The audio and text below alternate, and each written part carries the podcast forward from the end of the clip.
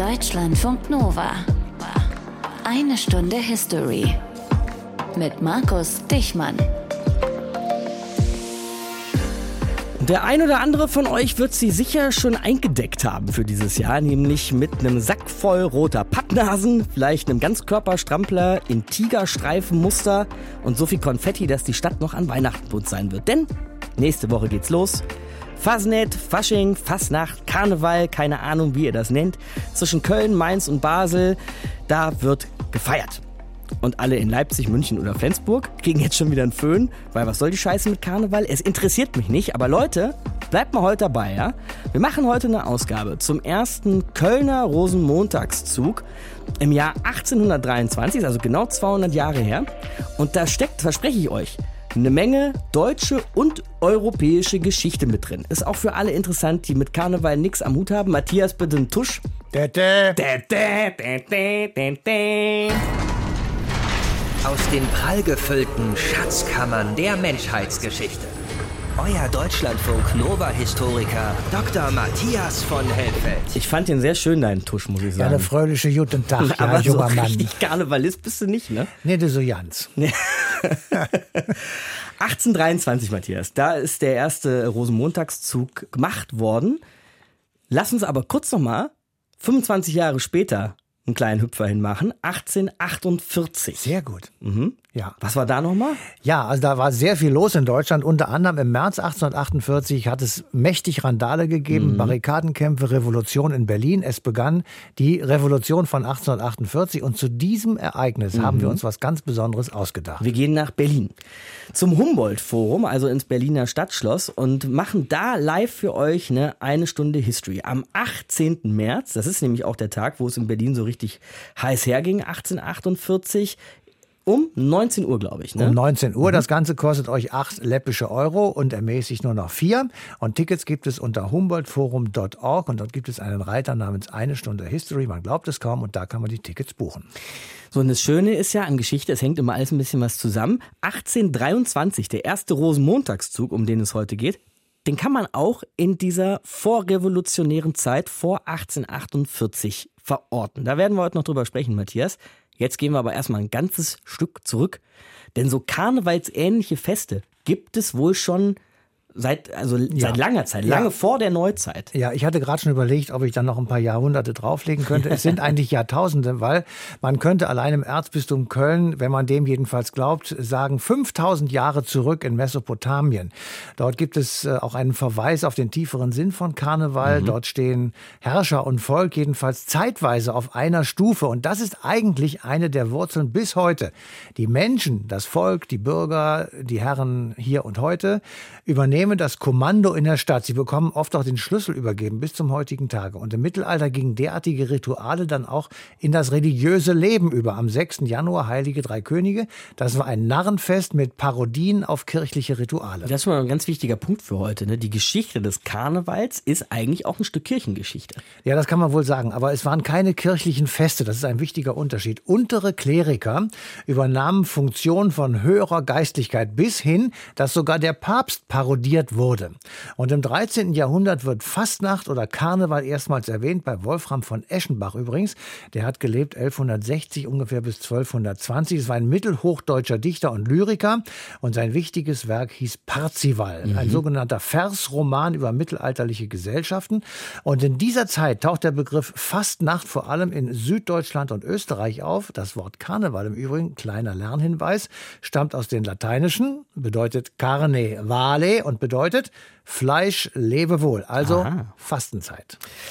Was du gerade gesagt hast, Matthias, äh, dass schon in diesen frühen karnevalsähnlichen Festen die Idee dabei war, das Herrschende und Beherrschte auf einer Stufe stehende. Das ist ja eigentlich ein Wesensmerkmal von Karneval bis heute, dass so dieses Konzept öffentlicher Ordnung mal ausgehebelt wird. Ja, und das hat auch schon lange und auch heute noch ab und zu dazu geführt, dass dieses aus dem Ruderlaufen etwas zu viel aus dem Ruder gelaufen war. Der Kölner Erzbischof Wilhelm von Gennep, der erlässt in der Mitte des 14. Jahrhunderts ein Alkoholverbot und ein Verkaufsverbot von Alkohol. Da war der Karneval offensichtlich aus dem Ruder gelaufen und hatte die öffentliche Ordnung eben, wie du sagst, lahmgelegt. Im 15. Jahrhundert ebenfalls in Köln wurde das Spielen und Tanzen an geheimen Orten verboten oder ohne dass die Zünfte eingeweiht sind. Und sehr oft wurde Mummenschanz verboten. Also in Köln jedenfalls war jede Menge los im Karneval, wie heute eigentlich auch. 1823 dann, dieser Rosenmontagszug, das erste Mal wirklich der Vorläufer zu dem, was wir heute noch kennen, was jedes Jahr einmal an einem Montag im Winter gefeiert und gemacht wird. Wie kam es dazu? Also, kurz zuvor waren die Franzosen, unsere Nachbarn, aus dem Rheinland abgezogen. Napoleons Truppen waren seit 1806 dort präsent, hatten den Rheinbund gegründet. Dazu gehörte auch Köln als französisches Protektorat. Das wurde zunächst einmal als Befreiung empfunden, weil sie bekamen auch den Code Civil und die Werte der französischen Revolution. Aber zunehmend war die Anwesenheit der Franzosen auch als Besatzung empfunden worden. Dazu kam dann eine Kontinentalsperre gegen England, also ein Wirtschaftskrieg gegen die Insel. Dann gab es Krieg mit Russland. Deutsche Soldaten wurden ausgehoben und militärische Besatzung durch die Franzosen fand statt. 1815 schließlich auf dem Wiener Kongress wird der Deutsche Bund gegründet, das Rheinland wird preußisch. Und damit, mit dieser Entscheidung, kann auch der Karneval wiederbelebt werden. Und deshalb gibt es eben 1823 tatsächlich den ersten beurkundeten Rosenmontagszug. Also erstmal musste Napoleon losgeworden werden und dann war wieder was möglich in Sachen Karneval. Und bei diesem allerersten Rosenmontagszug, da laufen wir jetzt einfach mal mit mit meiner Einstunde History-Kollegin Chris Mockenhaupt. Die Thronbesteigung des Helden Karneval. Ein Motto, eine Stadt, ein Gefühl. Der Höhepunkt des Fastelavends. Hier ist der erste offizielle Kölner Maskenumzug mit dem Motto Die Thronbesteigung des Helden Karneval. Und da kommt er auch schon, unser Held Karneval, vom Balkon seiner Wohnung aus grüßt er seinen närrischen Hofstaat, der sich auf der Straße versammelt hat. Frauen, Männer und Kinder, eigentlich sagen wir hier Benz aus Jansgölle, stehen hier trotz des nasskalten Wetters und feiern ihren Held Karneval, der sich jetzt in seinen Triumphwagen setzt. Wie ein riesiger Jordaner Fisch sieht er aus. Das geöffnete Maul ist die Spitze und hinten wirbt sich der Schwanz über den Kopf des Helden. Da kriegt der Held Karneval noch sein Zepter und seine goldene Krone. Und jetzt geht es los. Jetzt setzt sich der Maskenzug in Bewegung in Richtung des Kölner Neumarktes. So ist er gestartet, der erste Kölner Rosenmontagszug. Der hieß damals allerdings noch Maskenumzug und war eine mm, eher gesellschaftspolitische Maßnahme. Die Fastnacht hat eine uralte Tradition. Im Mittelalter uferten die Fastnachtsfeiereien allerdings oft aus. Es wurde fröhlich und wild gefeiert, über Standesgrenzen hinweg. Das einfache Volk und das Bürgertum haben also gemeinsam gefeiert, bevor es in die 40-tägige Fastenzeit vor Ostern ging. Kurz vor dem ersten Kölner Rosenmontagsumzug sah die Sache aber ein bisschen anders aus. Ich begrüße Sie zur ersten Sitzung des festordnenden Komitees. Sie wissen, uns bleibt nicht mehr viel Zeit. In knapp zwei Wochen findet der Fasteloven statt. Ich hoffe also, Sie haben ein paar gute Ideen mitgebracht. Wir müssen ja hier zwei Fliegen mit einer Klappe schlagen. Wir müssen das ausufernde Treiben des Volkes auf den Straßen und in den Wirtshäusern in geordnete Bahnen lenken. Sonst verbieten uns die Preußen den Karneval noch komplett. Und wir müssen irgendwie versuchen, den Karneval für die Armenverwaltung zu nutzen. Sie wissen ja, dass seit der Abschaffung der Maskengebühren die Finanzierung der Kölner Kranken- und Waisenhäuser auf wackeligen Beinen steht. Das heißt also, wir müssen die wohlbetuchteren Bürger, die sich so eine Lustbarkeitsabgabe leisten können, wieder aus ihren Privathäusern herausholen und dazu bringen, ihre Maskenbälle wieder in der Öffentlichkeit zu feiern. Dann müssen wir aber auch den Stadtrat dazu bringen, wieder eine Maskengebühr einzuführen, sonst bringt das herzlich wenig. Es gab doch früher schon so einzelne Maskenumzüge. Wie wär's, wenn wir sowas planen? Nur eben geordnet und offiziell. Am Rande steht das Publikum, in der Mitte laufen verschiedene Gruppen. Kostümiert, versteht sich. Ich notiere also, wir planen einen Maskenumzug mit verschiedenen Gruppen, die verkleidet umherziehen. Diese müssen für ihre Teilnahme am Umzug bezahlen. Gut, ich werde es dem Bürgermeister vorschlagen. Und vergiss nicht Musik. Ja. Wir brauchen unbedingt Musik. Was wäre eine Fastelovend ohne Musik? Und jetzt kommt der Maskenumzug an am Kölner Neumarkt. Da wird er jetzt eine Runde drehen. 15 Gruppen gehören diesem Zug an. Trompeter sind dabei und ein Musikchor. Unser Stadtnah, das Jecke läuft ganz vorne mit. Unsere Kolonia in der Mitte, begleitet von vier Rittern, ist dabei. Und unsere unterbeschäftigten Stadtsoldaten, die Roten Funken, haben auch noch mal eine Aufgabe bekommen. Als vorletzter Waren kommt dann unser Held Karneval. Seine Adjutanten übergeben auch ein paar Kamelle und Blumensträuße oder Strüsser, wie wir hier in Köln sagen, an die Damen im Publikum. Das war er also, der erste Kölner Rosenmontagszug. Verkleidet waren damals übrigens nur diejenigen, die Teil des Umzuges waren. Die Zuschauenden hatten keine Kostüme oder Masken. Und wurden denn die Ziele des Umzugs erreicht? Nach den vielen Ausgaben für Pferde, Wagen und Kostüme blieb nur wenig Geld für die Armenverwaltung übrig. Dabei sollten Kranken- und Waisenhäuser ja finanziell vom Umzug profitieren. Außerdem sollten das einfache Volk und das Bürgertum wieder gemeinsam Karneval feiern, was auch nur bedingt funktioniert hat. Denn die Teilnahme am Umzug selbst war so teuer, dass einfache Bürger sich das nicht leisten konnten. Sie waren also nur Zuschauende, das Bürgertum war quasi Ausrichter den Karneval in geordnete Bahnen zu lenken, das mag erstmal geklappt haben, auch wenn wir heute, 200 Jahre später, davon nicht mehr besonders viel sehen. Chrissy Mockenhaupt für eine Stunde History mit dem ersten Kölner Rosenmontagsumzug. Wir haben jetzt aber schon ein paar Mal gehört, dass Karneval, Fastnacht, Maskeraden und Mummenschanz, wie auch immer man das nennen möchte, dass das alles schon eine längere Geschichte hat als dieser Rosenmontagszug 1823 in Köln und diese karnevalistische Vorzeit sozusagen. In die tauchen wir jetzt nochmal ein mit Germanist und Volkskundler Werner Metzger. Hallo, Herr Metzger. Hallo. Wir haben schon von Karnevalstraditionen in vorchristlicher Zeit gehört, aber Karneval und Fastnacht scheinen ja schon dem Namen nach auch was mit dem Christentum und der Fastenzeit zu tun haben, Herr Metzger. Also sind die Wurzeln des Festes am Ende doch religiöser Natur? Mit der vorchristlichen Zeit ist es immer so ein bisschen eine Sache. Aber mhm. wenn wir von Fasteloven sprechen, ich sage es jetzt einfach mal Kölsch, aus der vorkarnevalesken Zeit, dann steckt ja. ja. da schon das Wort Fasten drin. Also von Fastnacht und Karneval kann man im Grunde erst ab dem späten Mittelalter sprechen.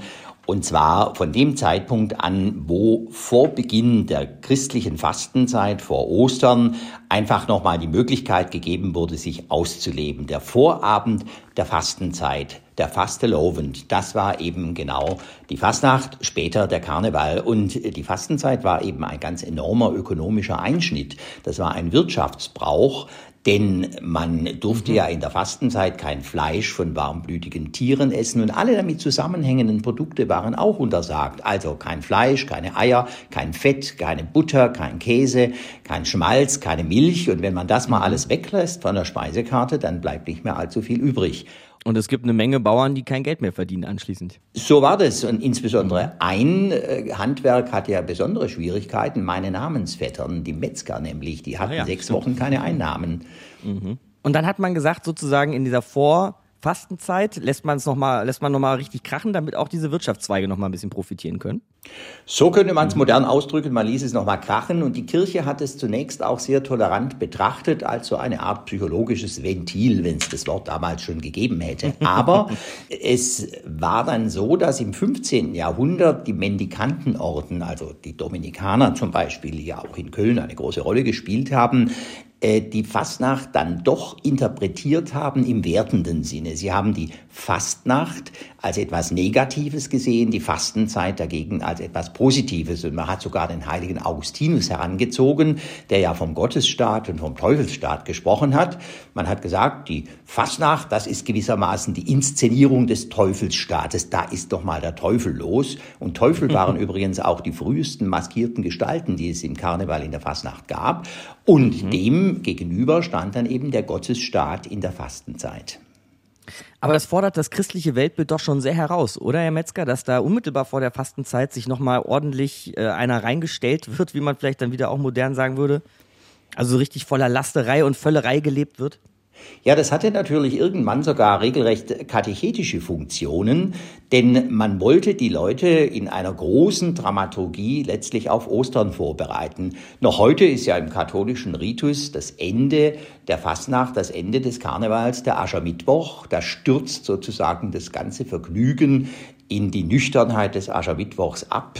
Das Memento Mori, Mensch, bedenke, Staub bist du, zum Staub kehrst du zurück. Das eröffnet die Fastenzeit und das steht in einem scharfen Kontrast zur Auferstehungsbotschaft an Ostern. Man muss also Karneval und Fastnacht immer auch kontrastiv zu Ostern sehen. Dahinter steckte ein großes religiöses Konzept. Also wenn man so will, ist Karneval bis heute ein Fest, das eigentlich unverrückbar mit dem Kirchenjahr verbunden ist. Ohne Kirchenjahr kein Karneval. Mhm. Ob das alle Jecken und Narren immer so parat haben, wenn sie auf die Straße ziehen, weiß ich auch nicht, Herr Metzger. Mag sein, dass sie das nicht so parat haben, aber man kann natürlich es an vielem noch sehen, dass Karneval und Kirche was miteinander zu tun haben. Was wäre der Kölner Karneval ohne den Dom? Wie oft wird der Dom besungen? Es muss nicht nur mir also der Dom in Köln sein, es gibt auch vieles andere. Man denke zum Beispiel daran, dass es ja immer auch den Gottesdienst für Jecken gibt, bei dem der Dom brechend voll ist. Man darf auch nicht übersehen, dass das Festkomitee am Aschermittwoch geschlossen in den Dom geht und dort das Assenkreuz empfängt. Und was viele Kölner selber gar nicht wissen, ist, dass das Dreigestirn, also die wichtigsten Figuren des Kölner Karnevals, immer am Karnevalssonntag einen sehr stillen Einkehrbrauch haben. Sie gehen nämlich nach St. Maria in der Kupfergasse und dort gibt die Spitze des Festkomitees und geben die drei, die zum Dreigestirn gehören, eine Votivkerze ab. In St. Maria in der Kupfergasse, da sind die ganzen Votivkerzen der Dreigestirne. Dann lassen wir mal das Verhältnis Karneval und Kirche Karneval und Kirche sein und kommen zu Karneval und Politik, Herr Metzger. Die mhm. scheinen ja auch ein bestimmtes Verhältnis zu haben, denn nehmen wir mal allein diese Zeit unter Napoleon, über die wir heute schon mal gesprochen haben. Da war Karneval verboten oder wurde ignoriert oder wie war diese Zeit? Es war so, die Aufklärung, die hat ja nun die ganze Welt rationaler gesehen und hat versucht, mit den mittelalterlichen alten Zöpfen abzuschließen. Und deswegen hat man in der Aufklärung, also Ende des 18. Jahrhunderts, immer mehr Stimmen gehört, die gesagt haben, äh, fastelovend alten Stils, das Vermummen, so wie das die Handwerksburschen auch in Köln gemacht haben, ganz ähnlich wie heute noch in Süddeutschland, die Vollvermummung hatten die, das ist nicht mehr zeitgemäß. Deswegen geriet äh, der Karneval damals schon in eine Krise. Als dann aber die verkehrte Welt plötzlich Realität wurde, waren die Jecken sehr verunsichert. Was meine ich damit? Karneval ist immer eine Verkehrung der Welt. In Frankreich, ja durchaus in Sichtweite von Köln, da gab mhm. es die Revolution und das war ja auch eine Verkehrung aller Verhältnisse. Nur unterschied sie sich dadurch vom Karneval, dass diese Verkehrung der Welt nicht mehr aufhörte. Sie war unendlich, sie blieb bestehen. Und das hat die Karnevalisten, die Jecken in Köln, ungemein verunsichert und da war eigentlich kein Platz mehr für das übliche Feiern und die Karnevalsfeiern oder die alten Fastelovendfeiern sind mehr und mehr in sich zusammengebrochen. Ende des 18. Jahrhunderts war Schluss und als die Franzosen gar in Köln 1794 einmarschiert sind, war zunächst einmal so gut wie kein Karneval mehr. Das ging dann wirklich bis 1823. Da waren mhm. ja dann schon die Preußen da, bis dann der Karneval in einer veredelten romantischen Form wieder Auferstehung feiern konnte. Und das eben ausgerechnet unter diesen streng protestantischen Preußen. Wie kann das denn eigentlich passieren? Ah, die Preußen haben da ein Auge zugedrückt, obwohl die den Karneval, dann kann man ihn wirklich schon Karneval nennen, äh, immer äh, etwas skeptisch gesehen haben. Es ist insofern nicht uninteressant, auch mal mit einer alten Kölner Meer aufzuräumen, denn man sagt ja sehr gerne, dass gerade die Roten Funken äh, die krasse Parodie der Preußen seien und die Roten Funken hätten die Preußen da verhohnepiepelt. So ganz sicher bin ich mir da gar nicht. Die Roten Funken waren mhm. ja sozusagen, sie sind ja gewissermaßen die DNA des Kölner Karnevals, 1823 waren sie schon dabei, eine Art Notlösung. Man hatte keine Kostüme und dann wusste man von den alten Stadtsoldaten, da gibt's ja noch Kostüme, man hat dann bezahlte Komparsen in diese Kostüme gesteckt und die Leute haben diese Gölschen Roten Funken als ihre alten Stadtsoldaten Symbole der Reichsstadt jubelnd begrüßt. Das war sozusagen ein bisschen Nostalgie, wenn man so will. Aber interessant ist, dass eigentlich strenges Uniformverbot herrschte. Niemand durfte Uniformen tragen, nur die Preußen. Mhm. Wie vereinbart sich das mit den roten Funken? Die Karnevalisten haben gefragt und die Preußen haben großzügig gesagt, ja, ja, also diese hm. roten Funkenkostüme, die könnte man anziehen, denn das seien ja gar keine Uniformen, das seien Kostüme. Und das war im Klartext eigentlich die Ansage, dass die alten Kölner Stadtsoldaten immer schon eine Operettentruppe gewesen seien. Also wer da jetzt wen parodiert hat, das steht noch sehr dahin, dass natürlich dann die roten Funken mit Strüsschen und äh, mit der Kabüse, mit äh, Stippefötche ihrerseits das Exerzieren der Preußen wieder auf die Schippe genommen haben, steht auf einem anderen Blatt. Und als dann die blauen Funken dazu kamen, da hat das Ganze noch eine militärischere Komponente angenommen. Das war dann blau und preußisch. Werner Metzger war das, Germanist und Volkskundler über die Geschichte Karnevals und Faschings. Danke, Herr Metzger. Gerne. Also wie das jetzt genau gewesen sein soll mit einem Karneval in vorchristlicher Zeit, darüber schweigen wir uns jetzt besser aus nach dem Gespräch mit Herrn Metzger, weil nichts Genaues weiß man nicht. Mit dem Christentum aber, Matthias, da kann man auf jeden Fall sagen, gewann die Idee des Karnevals richtig Bedeutung und dann im 19. Jahrhundert ging es nochmal richtig zur Sache. Ja, da kam noch eine andere Entwicklung hinzu, weil nämlich im 19. Jahrhundert entstand das Bürgertum. Und dieses Bürgertum gewann so allmählich an Einfluss, an Macht und natürlich auch an Geld. Es hat die erste industrielle Revolution stattgefunden. Währenddessen laufen sie dem Adel so ein bisschen den Rang ab. Sie waren stark geprägt von der Aufklärung und sie empfanden das Karnevalstreiben mit Alkohol und öffentlicher Unruhe als, ich zitiere das mal, pöbelhaftes, dumpfes Treiben. Aber die Bürger entwickelten dann eine Idee, auch gebildete Bürger sollten feiern und eroberten dann den Karneval für das Bürgertum zurück. Da gibt es ja so eine Besonderheit dieses jetzt speziell Kölner Karnevals, die ich noch nie so ganz geschnallt habe. Matthias, vielleicht kannst du mir das erklären. Nämlich das Dreigestirn. ja, Prinz, Bauer und Jungfrau. Warum? Ja, also du hast ja schon erwähnt, so ganz erklären kann ich das ja. nicht, weil ich nicht von hierher komme. Mhm. Also zunächst einmal hieß es Held Karneval. Aber er hatte ähnliche Insignien wie der heutige Prinz, also mhm. ein weißes Gewand, ein Hermelin besetzten Purpurmantel, eine Krone mit Pfauen, Schweif und Zepter. Und später wurde aus ihm dann der Prinz Karneval. Okay, also der Held war der Vorgänger des Prinzen. Genau. Mhm. 1883 gesellten sich dann Bauer und Jungfrau zum Prinzen dazu. Damit war das Dreigestirn geboren. Und nach dem ersten Karnevalszug in Köln wurden derartige Züge in Koblenz 1827 und in Mainz 1838 veranstaltet. Wir haben ja vorhin auch schon gehört, dass beim ersten Rosenmontagszug in Köln nicht alle auf den Straßen in Kostüm rumgerannt sind, sondern dass Verkleidung und Maskerade denen vorbehalten waren, die im Zug mitliefen. Und das war damals, muss man sagen, eine rein bürgerliche und damit auch eine recht teure Veranstaltung. Und wie Matthias es eben auch schon gerade beschrieben hat, der Karneval post Napoleon, der war vor allem über ein neues, ein reiches, ein ja vielleicht sogar spaßorientiertes Bürgertum organisiert. Und das alles wollen wir jetzt nochmal besprechen mit Kunsthistoriker und Theaterwissenschaftler Michael Euler-Schmidt, der sich intensiv mit dieser Zeit beschäftigt hat. Hallo, Herr Euler-Schmidt. Guten Tag, ich grüße herzlich. Also ohne modernes oder wie man dann manchmal auch so schön sagt, Herr Euler-Schmidt, ohne aufstrebendes Bürgertum hätte es im 19. Jahrhundert keinen Karneval gegeben, kann man das so sagen? Äh, das ist richtig. Man muss wissen, dass dieser karnevalistische Männerbund der ersten Jahre, das war ein hochgebildeter, belesener und intellektueller Kreis, äh, der das Bürgertum hier in Köln aus Kunst, Politik und Wirtschaft äh, repräsentierte. Und da waren äh, tolle Persönlichkeiten dabei, wie von Wittgenstein, Zanoli, also ein äh, Kölnisch Wasserfabrikant, Simon von Oppenheim, ein Banker, oder eben auch von Wittgenstein, der war Aufsichtsratsvorsitzender der Köln-Mindener Eisenbahn. Also das waren richtig hochgebildete Leute und die verfügten einerseits natürlich über das Wissen der karnevalistischen Aktivitäten in Köln seit dem Mittelalter. Wir wissen ja, 1341 wurde der Karneval zum ersten Mal urkundlich erwähnt.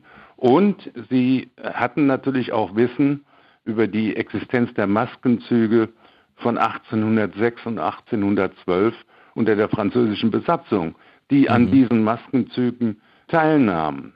Wenn Sie nicht diesen Bildungsbackground gehabt hätten, hätten Sie all die Quellen nicht gekannt, hätten das alles gar nicht wissen können im Grunde. Ja, es gab ja 1810, 1820 nochmal einen Corso mit festem Zugweg nach italienischem Vorbild. Und wenn wir uns den ersten Zug äh, der Festordner von 1823 angucken, dann war der natürlich italienisch geprägt. Auch 1824 mit dem Besuch der äh, Venezia. Und da waren natürlich schon Vorwissen da. Darüber hinaus, und das darf man nie vergessen, äh, das Werk von, von Goethe, das römische Karneval, das war bekannt. Auch die Aktivitäten der Karnevalisten in Dülken und Kleve mit Orden, Diplomen und Sitzungen, das war mhm. alles bekannt. Aber das war, wenn man so will, nur der inhaltliche Grund für dieses Fest. Dass man 1823 festordnete, das war natürlich auch politisch motiviert mhm. und ein Geschäft auf Gegenseitigkeit zwischen den Preußen und eben diesem Kölner Bürgertum. Denn es ging um Macht, um Einfluss und natürlich um Geld. Denn das hätte ich jetzt genau wissen wollen, Herr Eulerschmidt. Was hatte ich denn im Grunde als, äh, sagen wir, reicher Kaufmann in Köln des Jahres 1823? Was hatte ich davon, Karneval zu feiern? Also Sie deuten schon sehr deutlich an, es ging um mehr, als da nur ein bisschen Speskes zu machen. Ja, also der preußische Staat hatte 1821 die Aufhebung aller Abgaben auf öffentliche Lustbarkeiten beschlossen. Das heißt, diese Abgaben der Lustbarkeiten waren die Finanzgrundlage der Kölner Armenverwaltung, Präsident von Wittgenstein. Nun war aber die Kölner Armenverwaltung für gerade diese besser gestellten Kölner Bürger die Institution, über die sie sich seit Jahren eben bei Kölnern durch Wohltätigkeit in Erinnerung bringen konnten. Denn sie saßen mhm. nicht mehr im Rathaus, sie hatten nur die Armenverwaltung.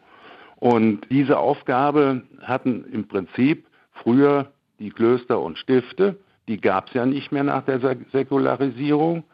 Und diese fehlenden Einnahmen, die waren ja für die Versorgung der Krankenhäuser, Waisenhäuser und anderer Anstalten unendlich wichtig. Und deshalb musste diese Maskenabgabe auch wieder her. Denn mhm. äh, sonst hätten sich die Kölner Bürger nicht mehr positiv in Szene setzen können. Herr Euler-Schmidt, da mal ganz unromantisch nachgefragt. Diese Armenversorgung war also der Hebel zu Macht und Einfluss fürs Bürgertum? Ja, aber sicher, denn sie saßen mhm. ja nicht mehr im Rathaus. Ja. Also mussten sie sich über solche Institutionen in Erinnerung bringen, dass sie eben wohltätig sind und äh, den Armen eben damit auch Unterstützung gewährten. Ne? Und dann, das war dann auch wieder hochpolitisch, musste ein Antrag gestellt werden in Berlin für diesen ersten Zug von 1823.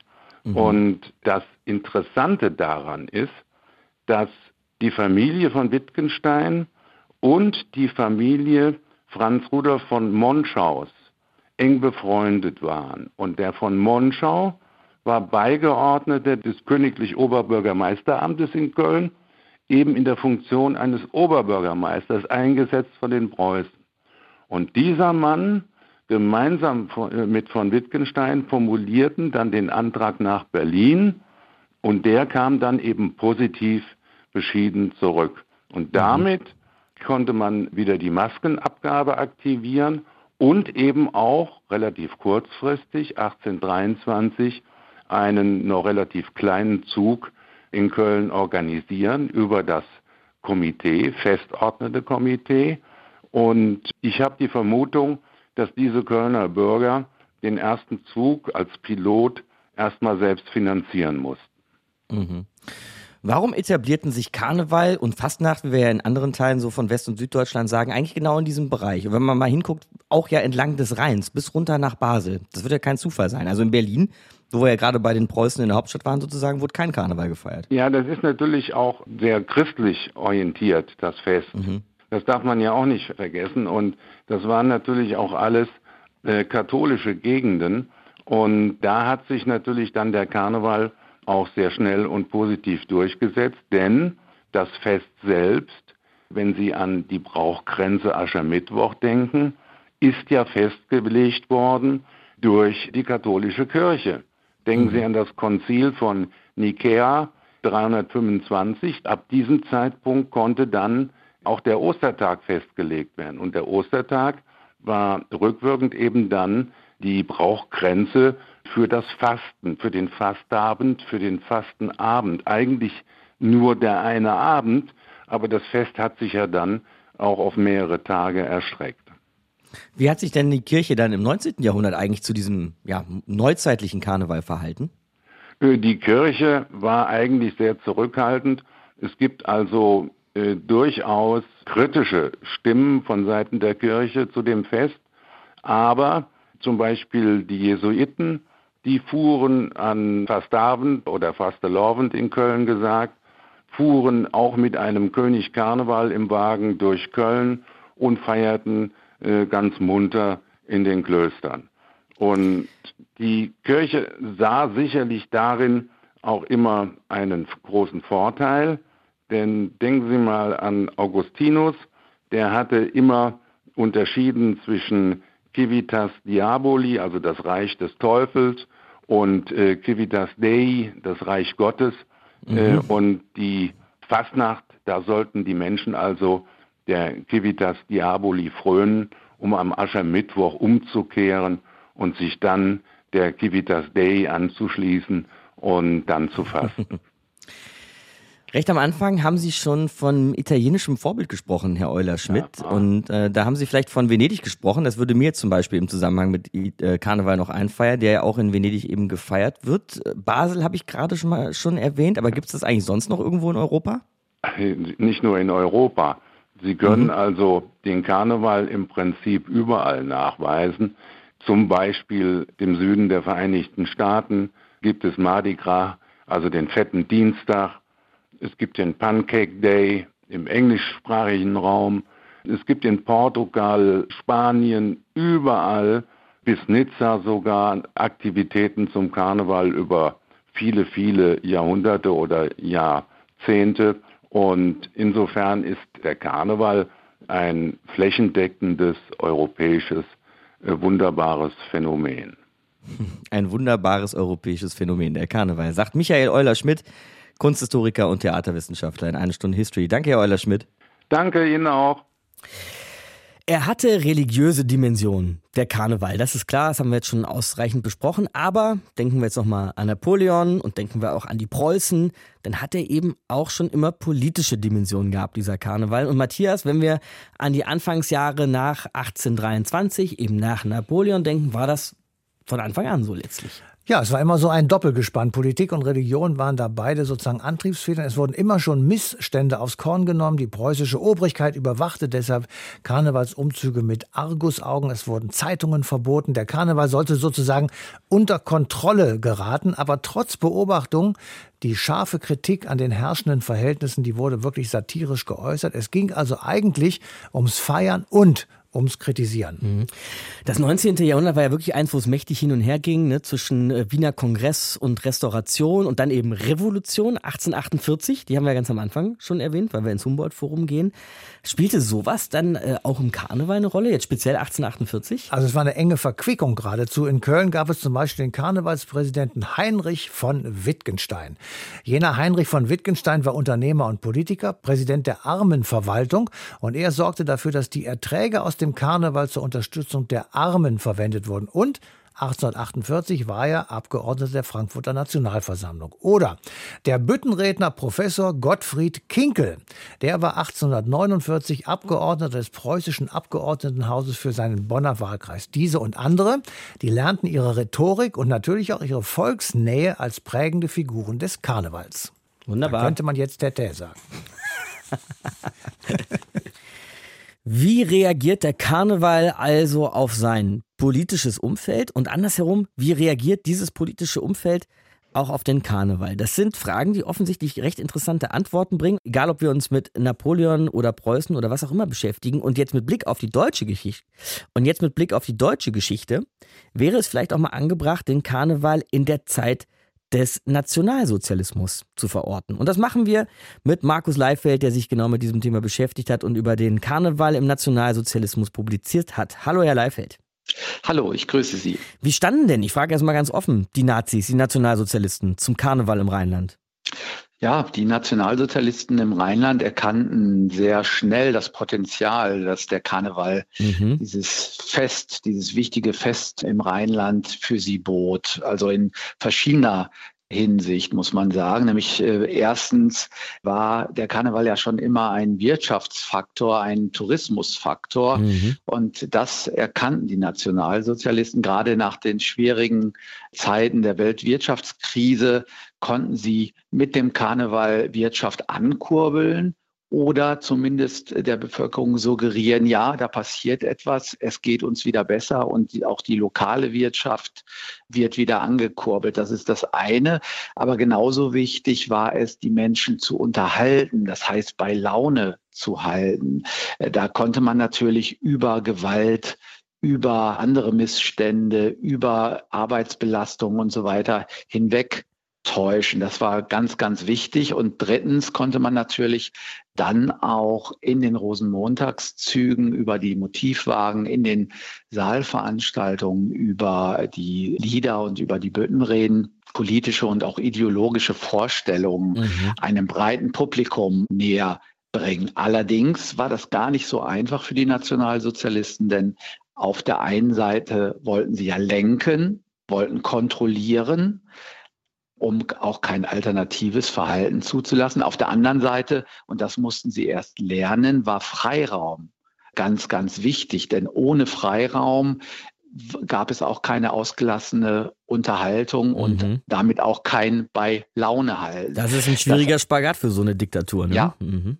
Absolut. Und da mussten die Nationalsozialisten tatsächlich auch ihre Strategie fortwährend überdenken. Und das betrifft natürlich in erster Linie den organisierten Karneval. Denn das private Feiern, das Feiern in Kneipen, auf den Straßen, das war natürlich nur in geringfügigem Maße zu kontrollieren und zu lenken. Und wir kennen das aus Forschung diese Flüsterwitze von auch alkoholisierten Gästen in den Lokalen, das war natürlich nicht ohne Gefahrenpotenzial für die Nationalsozialisten. Da wurden sich dann Witze zugeflüstert oder was, damit man nicht unangenehm auffällt? Richtig, mhm. das ist richtig. Und man setzt Gestapo-Mitarbeiter ein, um diese familiären Feiern, private Feiern und auch diese Geschehnisse in den Kneipen zu Aha, kontrollieren. Zu unterwandern das, das, Ganze, ja? Ja, und mhm. äh, das lässt sich natürlich quellenmäßig sehr schwer fassen, welche Ausmaße, welche Wirkung das hatte. Aber das war schon zu bedenken aus Sicht der Nationalsozialisten, was da ablief. Der organisierte Karneval war leichter zu kontrollieren, haben Sie gerade gesagt, Herr Leifeld. Heißt das, dass Karnevalsvereine und dergleichen gleichgeschaltet wurden? Ja, in jedem Fall. Der organisierte Karneval war ohne Wenn und Aber gleichgeschaltet. Allerdings gab es durchaus Konflikte, muss man dazu sagen. Also das Festkomitee, das war ja der Dachverband sozusagen des Karnevals und die in Köln rund 30 angeschlossenen Karnevalsgesellschaften wurden ab 34 organisatorisch unter das Dach des halbamtlichen Verkehrsvereins genommen. Mhm. Stichwort Karneval als Tourismusfaktor. Mhm, ja. Und dieser Verkehrsverein wurde geleitet von dem NS-Beigeordneten Wilhelm Ebel. Und der konnte damit eben selbst bestimmen, wie die Rosenmontagszüge etwa 1934, 1935 ausgesehen haben. Und der hatte so einige Veränderungen vorgenommen die aber, weil das nicht immer konform ging mit den Traditionen, durchaus zu Kritik in der Bevölkerung führten. Und als er dann 1935 die Karnevalisten so ganz aus dem Spiel bringen wollte, also entmachten wollte, drohten diese mit Boykott des mhm. Karnevals. Und das war dann des Guten in Anführungszeichen gesetzt zu viel. Der in Köln allmächtige Gauleiter Josef Groh hat diesen NS-Beigeordneten abbestellt und die Karnevalisten wieder eingesetzt in die Verantwortung zur Organisation und Durchführung des Karnevals. Und statt der kompletten Ausschaltung der Karnevalisten hatte er eine ganz andere Strategie, dieser Gauleiter. Er sorgte nämlich für indirekte Kontrolle, für Zugeständnisse, mhm. aber natürlich auch für Drohungen und konnte dann Hand in Hand fortan mit den Karnevalisten den Karneval gestalten. Das ist wieder dieser Spagat zwischen Kontrolle und Laufen lassen. Ne? Ja, mhm. absolut, absolut. Das äh, ist ein ganz wichtiges Element, dass es nicht nur ein klares Entmachten gibt, dass man nicht nur mit Drohungen und Gewalt arbeitete von Seiten der Nationalsozialisten, sondern dass man sich immer wieder anpassen musste und auch aufpassen musste, dass nicht zu viel Unruhe in der Bevölkerung aufkam. Und davon berichten eben die sogenannten Stimmungsberichte der Gestapo, die die Kölner Gestapo einmal im Monat sozusagen nach Berlin schicken musste. Mhm. Und da wird schon sehr deutlich, wie die Stimmungslage sich auch veränderte im, Karneval. Eine wichtige Sache noch, Herr Leifeld. Wie antisemitisch war der Karneval eigentlich in der nationalsozialistischen Zeit? Für die nationalsozialistische Obrigkeit war der Antisemitismus im Karneval ein ganz entscheidender und wichtiger Punkt. Und für die bürgerlichen Karnevalisten war das ein wichtiger Punkt im Sinne der Vermittlung der Regimetreue. Das war etwas wie ein kultureller Code, um der Obrigkeit zu zeigen, ja, wir sind regimetreu. Und das zugrunde gelegt muss man schon sehr deutlich sehen, dass es verschiedene Phasen gab des Antisemitismus. Also ab 1933 konnten jüdische Künstler zum Beispiel nicht mehr auf die Bühne treten und auftreten. Und 1934, 1935 hat Wilhelm Ebel auf Antisemitismus im Karneval aus taktischen Gründen verzichtet, um die Unterhaltung nicht zu stören. Trotzdem gab es 1934 schon einen antisemitischen Wagen. Da verhöhnte man die erzwungene Immigration von Juden nach Palästina. Das war aber kein offizieller Wagen, sondern wurde ad hoc aus der Bürgerschaft in den Rosenmontagszug gebracht. Und ab 1936 änderte sich das Bild.